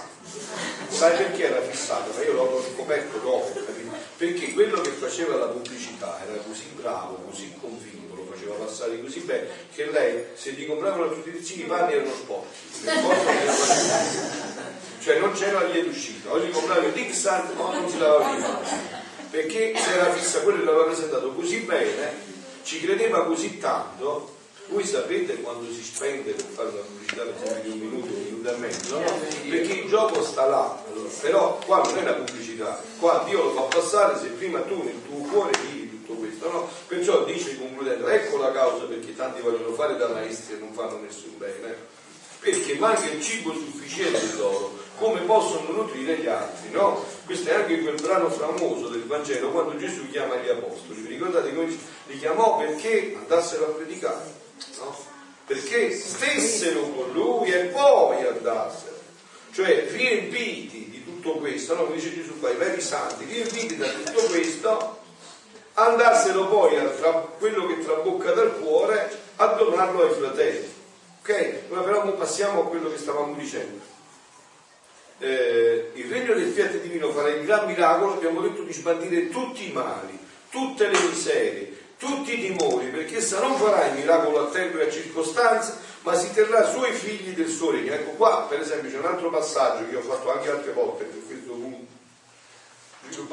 Quando io, per esempio, a volte mi sento dire da persone che già da tempo eh, hanno approfondito, sono venuti a diversi incontri, padre, senti, ma io vengo a questi incontri, però eh, vorrei, faccio anche parte dei neute cose, faccio anche parte del RI, eh, faccio anche, conosco anche quel precetto. Io, eh, posso andare anche là? Io dico sicuramente perché non hai capito niente. Quindi tranquillo, quando capirai poi ne parleremo. Adesso fai tutto quello che vuoi tu, tranquillo, non c'è problema. Perché non, non riuscirsi manco a farlo passare, non hai capito cioè se non hai capito, quando capirai poi ne parleremo, quando avrai la luce per, per poter entrare dentro questa dinamica ne parleremo, no? Il regno del mio fiat divino, eh, essa non farà il miracolo a tempo, ma si terrà eh, suoi figli del suo regno con un atto di miracolo continuato per preservarli da qualunque male e farli distinguere come figli del regno suo. E questo nelle anime, ma anche nel corpo ci saranno molte modifiche perché è sempre la colpa l'alimento di tutti i mali. Tolta la colpa, mancherà l'alimento del male. Molto più che la volontà mia e peccato non possono esistere insieme. Quindi anche la natura umana avrà i suoi benefici effetti. Ora figlia mia, ecco sentite adesso questo passaggio meraviglioso, no? Ora figlia mia, dovendo preparare il gran miracolo del regno del Fiat Supremo, sto facendo con te come figlia primogenita della mia volontà, come feci con la sovrana regina mamma mia, quando dovetti preparare il regno della redenzione. La tirai tanto a me, la tenni tanto occupata nel suo interno per poter formare insieme con lei il miracolo della redenzione e che ce n'era tanto bisogno, tante cose insieme che tenevamo da fare da parte, da riparare, da contemplare, che dovetti occultare al suo esterno qualche cosa che poteva chiamarsi miracolo, meno che la sua perfetta virtù. Con ciò la risi più libera per farla valicare il male indeterminabile del fiat supremo. Vi siete mai chiesti voi, ma come mai nei Vangeli non c'è un miracolo della Madonna? Manca un po' di acqua trasforma in vino fate quello che lui vi dirà. E la spiegazione è chiarissima, ecco perché io ho detto questo, quindi illuminano anche, sono un grande aiuto anche per penetrare sempre più profondamente la Divina. Onde poter avere accesso presso la Divina Onestà per attendere e per ottenere il regno delle redenzione. Che sarebbe stato di più? Se la celeste regina avesse dato la vista ai ciechi, la parola ai morenti, oppure il miracolo di far discendere il Verbo eterno sulla terra, i primi sarebbero stati miracoli accidentali e passeggeri ed individuali. Quindi, accidentali, cioè voi sapete la differenza tra sostanza e accidente? No, accidenti sono una cosa, insomma, sono una cosa secondaria. Accidentali, passeggeri, vi ho detto infatti qualcuno di voi ha incontrato Lazzaro, no? Quindi è morto di nuovo, no? E individuali. Quindi ma come sole produceva i beni e i miracoli senza farsi vedere o farsi additare, che era lei causa primaria di tutto, causa primaria di tutto. Difatti, tutto ciò che io feci di bene sulla terra, voi avete sentito un po' qua perché non ho figlio che parla della mamma, eh? Tutto ciò che io feci di bene sulla terra lo feci perché l'imperatrice del cielo giunse ad avere il suo impero sulla divinità e col suo impero mi trasse dal cielo per darmi alle creature. Ora così sto facendo con te, per preparare il regno del mio Fiat Supremo. Ti tengo con me, ti faccio valicare il mare interminabile di esso. Concete la luna? Per darti l'eccesso presso il Padre Celeste, affinché la prendi, la vinca, la imperi per ottenere il regno del Fiat del regno mio. Il, per ottenere il Fiat del regno mio e per compiere e consumare in te tutta la forza miracolosa che ci vuole per un regno sì santo, ti tengo continuamente occupata nel mio interno, nel lavoro del regno mio. Ti faccio continuamente girare per rifare, per completare tutto ciò che ci vuole e che tutti dovrebbero fare per formare il gran miracolo del regno mio. E esternamente nulla faccio compagnia di te di miracoloso, se non che la luce della mia volontà Alcuni potranno dire, come? Tanti portenti che manifesta il benedetto Gesù a questa creatura di questo regno del fiat divino, i beni che porterà sorpasserà creazione e redenzione, anzi sarà corona dell'uno e dell'altro, ma d'onda di tanto bene nessuna cosa miracolosa all'esterno si vede in lei. Come conferma del gran bene di questo regno, dell'eterno fiat, mentre gli altri santi senza il portello di questo gran bene hanno fatto miracolo a ogni passo. Ma se si volgono volentieri a considerare la mia cara mamma, ecco qua il passaggio, eh? la più santa di tutte le creature, eh? il gran bene che racchiuse in sé e che portò alle creature, non c'è chi può paragonarsi a lei fece il gran miracolo di concepire in sé il verbo divino e il portento di dare, Dio, di dare un Dio a ciascuna creatura. E innanzi a questo prodigio né mai visto né sentito di poter dare l'eterno verbo alle creature tutti gli altri miracoli messi insieme sono piccole fiammelle innanzi al sole. Metti un poco una, una torcia, un, un cero, un fiammifero davanti al sole, no? Questo è. Ora, chi deve fare più non è necessario che faccia il meno.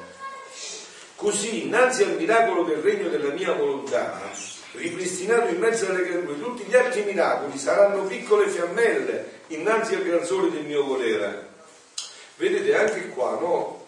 riportandomi un po' a quello che diceva la signora, no? ma se noi, adesso parlo di me e di voi, no? se noi non crediamo fino in fondo in questo, come faremo a farlo passare per quello degli altri? E questo si vede, no? Ha detto bene Benedetto, la madre prima portando quell'esempio. Ma il veggente quando viene? Che mi dice domani che succede? Facendo anche chiacchiere per partire prima di divina volontà, ma il veggente quando viene? Ma io conosco quel veggente. Eh, ma io ho visto quel carismatico. Già, no, siamo sinceri, dobbiamo essere sinceri, sì o no? no. Se noi ci esprimiamo già così, e io lo vedo che vi esprimete così, perché io no, non lo vedo e lo sento, e come si fa a passare sto fatto? Passa nei chiacchiere, e chiacchiere nel tabacchiere lì, come anche Napoli non vede. Avete capito? Cioè, si vede anche nelle cose, insomma, no? Se uno è, è coinvolto tutto il suo essere in questo, è coinvolto tutto il suo essere lo senti che è coinvolto tutto il suo essere, capito? Per esempio voi accennavate a Meggiugorio, no?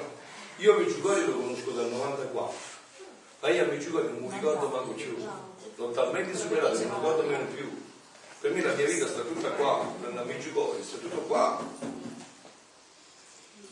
Capito? Allora se non c'è dentro tutto questo, come si fa anche a parlare con l'altro e a dirgli che per te questa ha preso tutta la tua vita? Chiacchiera, dico bene o dico giusto? Quindi cioè, il problema sta qua, avete capito? Ma c'è via di uscita, no? Non si esce da queste cose. Perché l'ho detto a volte, io ho l'impressione, io l'ho detto altre volte a questo concetto, perché è così, no? Lo vedo su di me, io parlo perché cerco di analizzarmi, no? Lo vedo anche su di me. Quando noi, uno ci dice una cosa, no? ci esprime un concetto qualcosa, noi sentiamo con le orecchie, ma subito si mette in atto un altro senso, si c'è urlata nel cuore.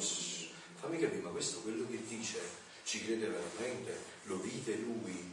Eh, è vero che succede così, ma non ho capito, ma eh, succede a te mentre parlo io, ma non succede pure a me quando parli tu.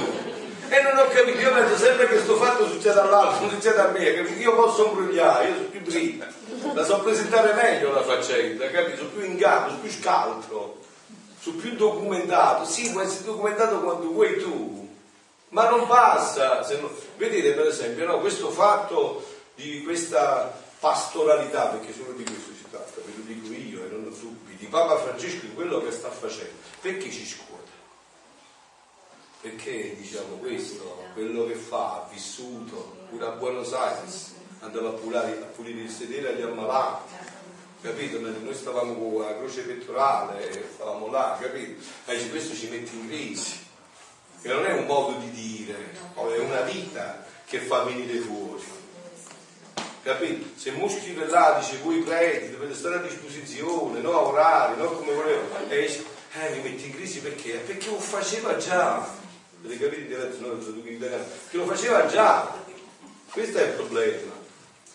Hai capito? Il problema sta qua. E qua è anche questo il dono della divina volontà. Se tanti di voi, insomma, che sono tanti anni, non hanno sviluppato tutta la loro vita, no? E allora come va a scattare gli altri, no? Eh, se non ha sviluppato tutta la nostra vita, se questo non è diventato intimo a noi più di noi stessi, se noi diciamo ok, io non lo vivo, d'accordo, quello che vuoi tu, ma diceva, però io sento dentro, voglio vivere, e allora qua inizia già a muoversi qualcosa di fondamentale, no? Quindi, altri due minuti quando voglio leggere solo questo, no? Eh, che sarebbe stato di più se la celeste regina per la pianta? Perciò i primi sarebbero stati essa fu il vero sole che crissando tutto, incrissò in se stesso lo stesso verbo del Padre, germogliando dalla sua luce tutti i beni, tutti gli effetti e miracoli che produsse la redenzione. Ma come sole produceva i beni e i miracoli senza farsi vedere o farsi additare che era lei causa primaria di tutto.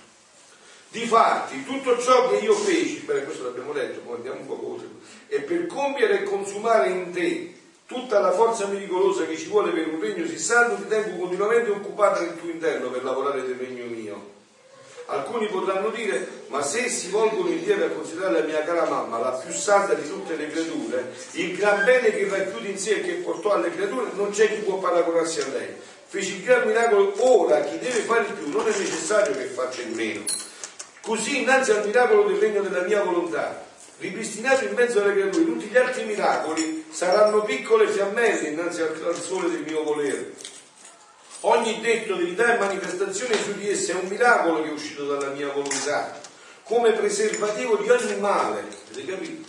Ogni detto. È come legare le creature a un bene infinito, a una gloria più grande, a una nuova bellezza tutta divina.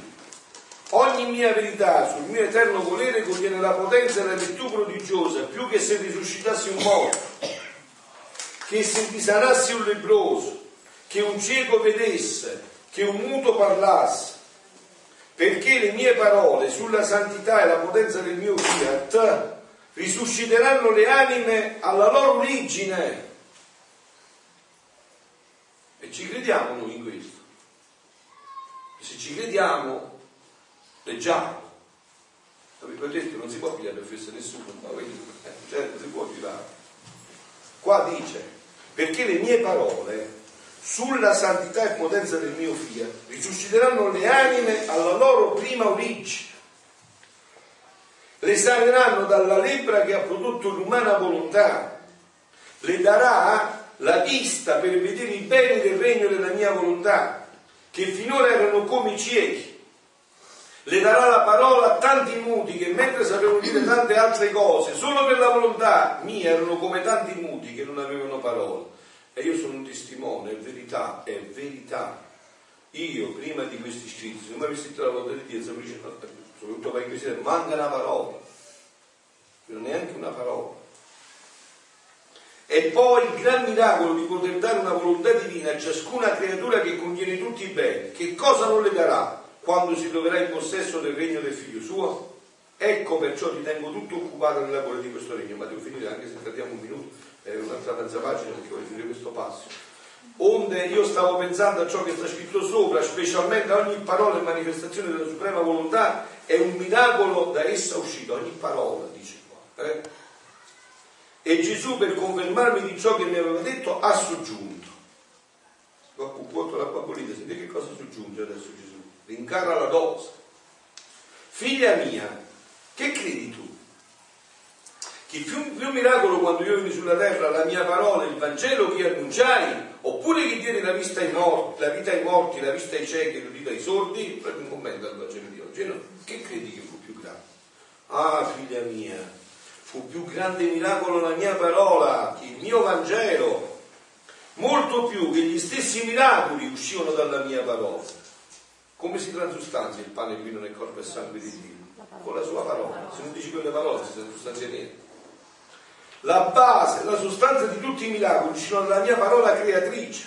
I sacramenti, la stessa creazione, il miracolo permanente, ebbero vita dalla mia parola e la stessa mia Chiesa ha per regime, per fondamento la mia parola, il mio Vangelo, sicché fu più miracolo la mia parola, il mio Vangelo, che gli stessi miracoli, i quali se ebbero vita fu per la mia parola miracolosa. Quindi, sicura che la parola del tuo Gesù è il più gran miracolo. La mia parola è come vento impetuoso che corre Percuote l'udito, entra nei cuori, riscalda, purifica, illumina, gira, rigira da nazioni in nazioni, percorre tutto il mondo, gira per tutti i secoli. Chi mai può dar morte e seppellire una mia parola? Nessuno. E se qualche volta pare che la mia parola tace, sta come nascosta, essa non perde mai la vita. Quando meno si crede, esce e gira dappertutto. Passeranno i secoli nei quali tutti gli uomini e cose saranno travolte e scompariranno, ma la mia parola non passerà mai, perché tiene la vita, la forza miracolosa di colui che l'ha uscita fuori. Perciò confermo che ogni parola e manifestazione che ti faccio sul fiat eterno è il più grande miracolo che servirà per il regno della mia volontà. Ed ecco perché tanto ti spingo e tanto ci tengo che neppure una mia parola non sia te manifestata e scritta perché mi, vengono, perché mi leggo ritornare un mio miracolo indietro che tanto bene porterà i figli del regno del mio fiat supremo. E voglio concludere con un passaggio molto delicato che solo appunto chi si infila con una certa serietà e attenzione coglie, è sempre in questo manuale di Joseph sui sacerdoti, c'è un altro passaggio molto importante che vorrei lasciare alla vostra meditazione nel cuore anche adesso mentre mangiate nel pomeriggio, no? Perché poi bisognerà, adesso che questi testi ormai sono, ce l'ho scritto, grazie, ehm, eh, adesso che questi testi andranno nelle mani dei teologi, ormai è ufficiale, vedete, cioè Michele sta parlando a tutti, dovranno andare a approfondire bene anche questi passaggi, tutti, eh? E uno di questi più delicato è proprio questo, no? Eh, I teologi rinomati, dice Joseph, come cardinale Joseph Ratzinger, poi Papa, no? Urso von Baldassar, René Laurentin, sostengono unanimamente che la rivelazione non finisce mai, l'abbiamo detto, e che Cristo con gli apostoli tale rivelazione è materialmente compiuta in lui e normativamente trasmessa dagli apostoli sotto forma di scrittura Tuttavia, poiché nel corso dei secoli si presentano nuove epoche, nuove, epoche, nuove circostanze, Dio continua a rivelarsi alla sua Chiesa, in ogni epoca, no dammelo un poco perché non c'è qua questo passaggio, scusa, rivela, eh, richiede una forma nuova e questa forma eh, è spesso testimoniata e scritta dai, di profeti di oggi come Luisa, però qua c'è un passaggio che Joseph fa sulla rivelazione pubblica, sul termine no? di chiamarla rivelazione privata, di cui eh, alcuni non sono d'accordo e io con loro non sono d'accordo di chiamarla così, rivelazione privata. Joseph, dov'è questo? Te lo ricordi per piacere? o lo dice a voce, Rivelazione profetica, anzi che privata. Sì, ecco, sì, è contenuto qua nel manuale, è vero? O l'hai detto da un'altra parte? Dillo un po' questo concetto per piacere, ce l'ho tu bene. manuale. Beh, ma dici il concetto come te lo In poche parole c'è stato pubblicato dall'Università Pontificia Gregoriana Io vedo se lo trovo. una tesi ehm, La rivelazione cristiana post-biblico e in questa tesi il professore Witt sostiene che dobbiamo rivalutare i termini di rivelazione privata e pubblica perché ogni rivelazione fatta da Dio non è per una persona privata quindi la parola, la parola privata tradisce un po' il valore delle rivelazioni private. Lui, lui sostiene che dovremmo adottare, invece dell'espressione rivelazione privata, rivelazione profetica, perché la rivelazione profetica um, esplicita quella pubblica e non è fatta per so- persone private. Quindi in questo come si chiama, manuale Mhm. io chiedo che le persone prendano sul serio questo proposito del professore della Gregoriana, invece di chiamarla privata, pubblica, perché il termine privata è venuto da un teologo spagnolo del XVII secolo di nome Melcorcano. Lui ha creato questi due termini, pubblica e privata. E tra l'altro Melcorcano ha detto sbagliatamente, perché anche Ratzinger l'ha sfidato, che la rivelazione è finita con la morte dell'ultimo apostolo. Invece Cardinale Ratzinger ha detto la rivelazione non finisce mai, è compiuta ma non finita. Ok, quindi io vi lascio anche questo passaggio, che è molto importante per i nostri approfondimenti. Adesso abbiamo, diciamo, l'angelo.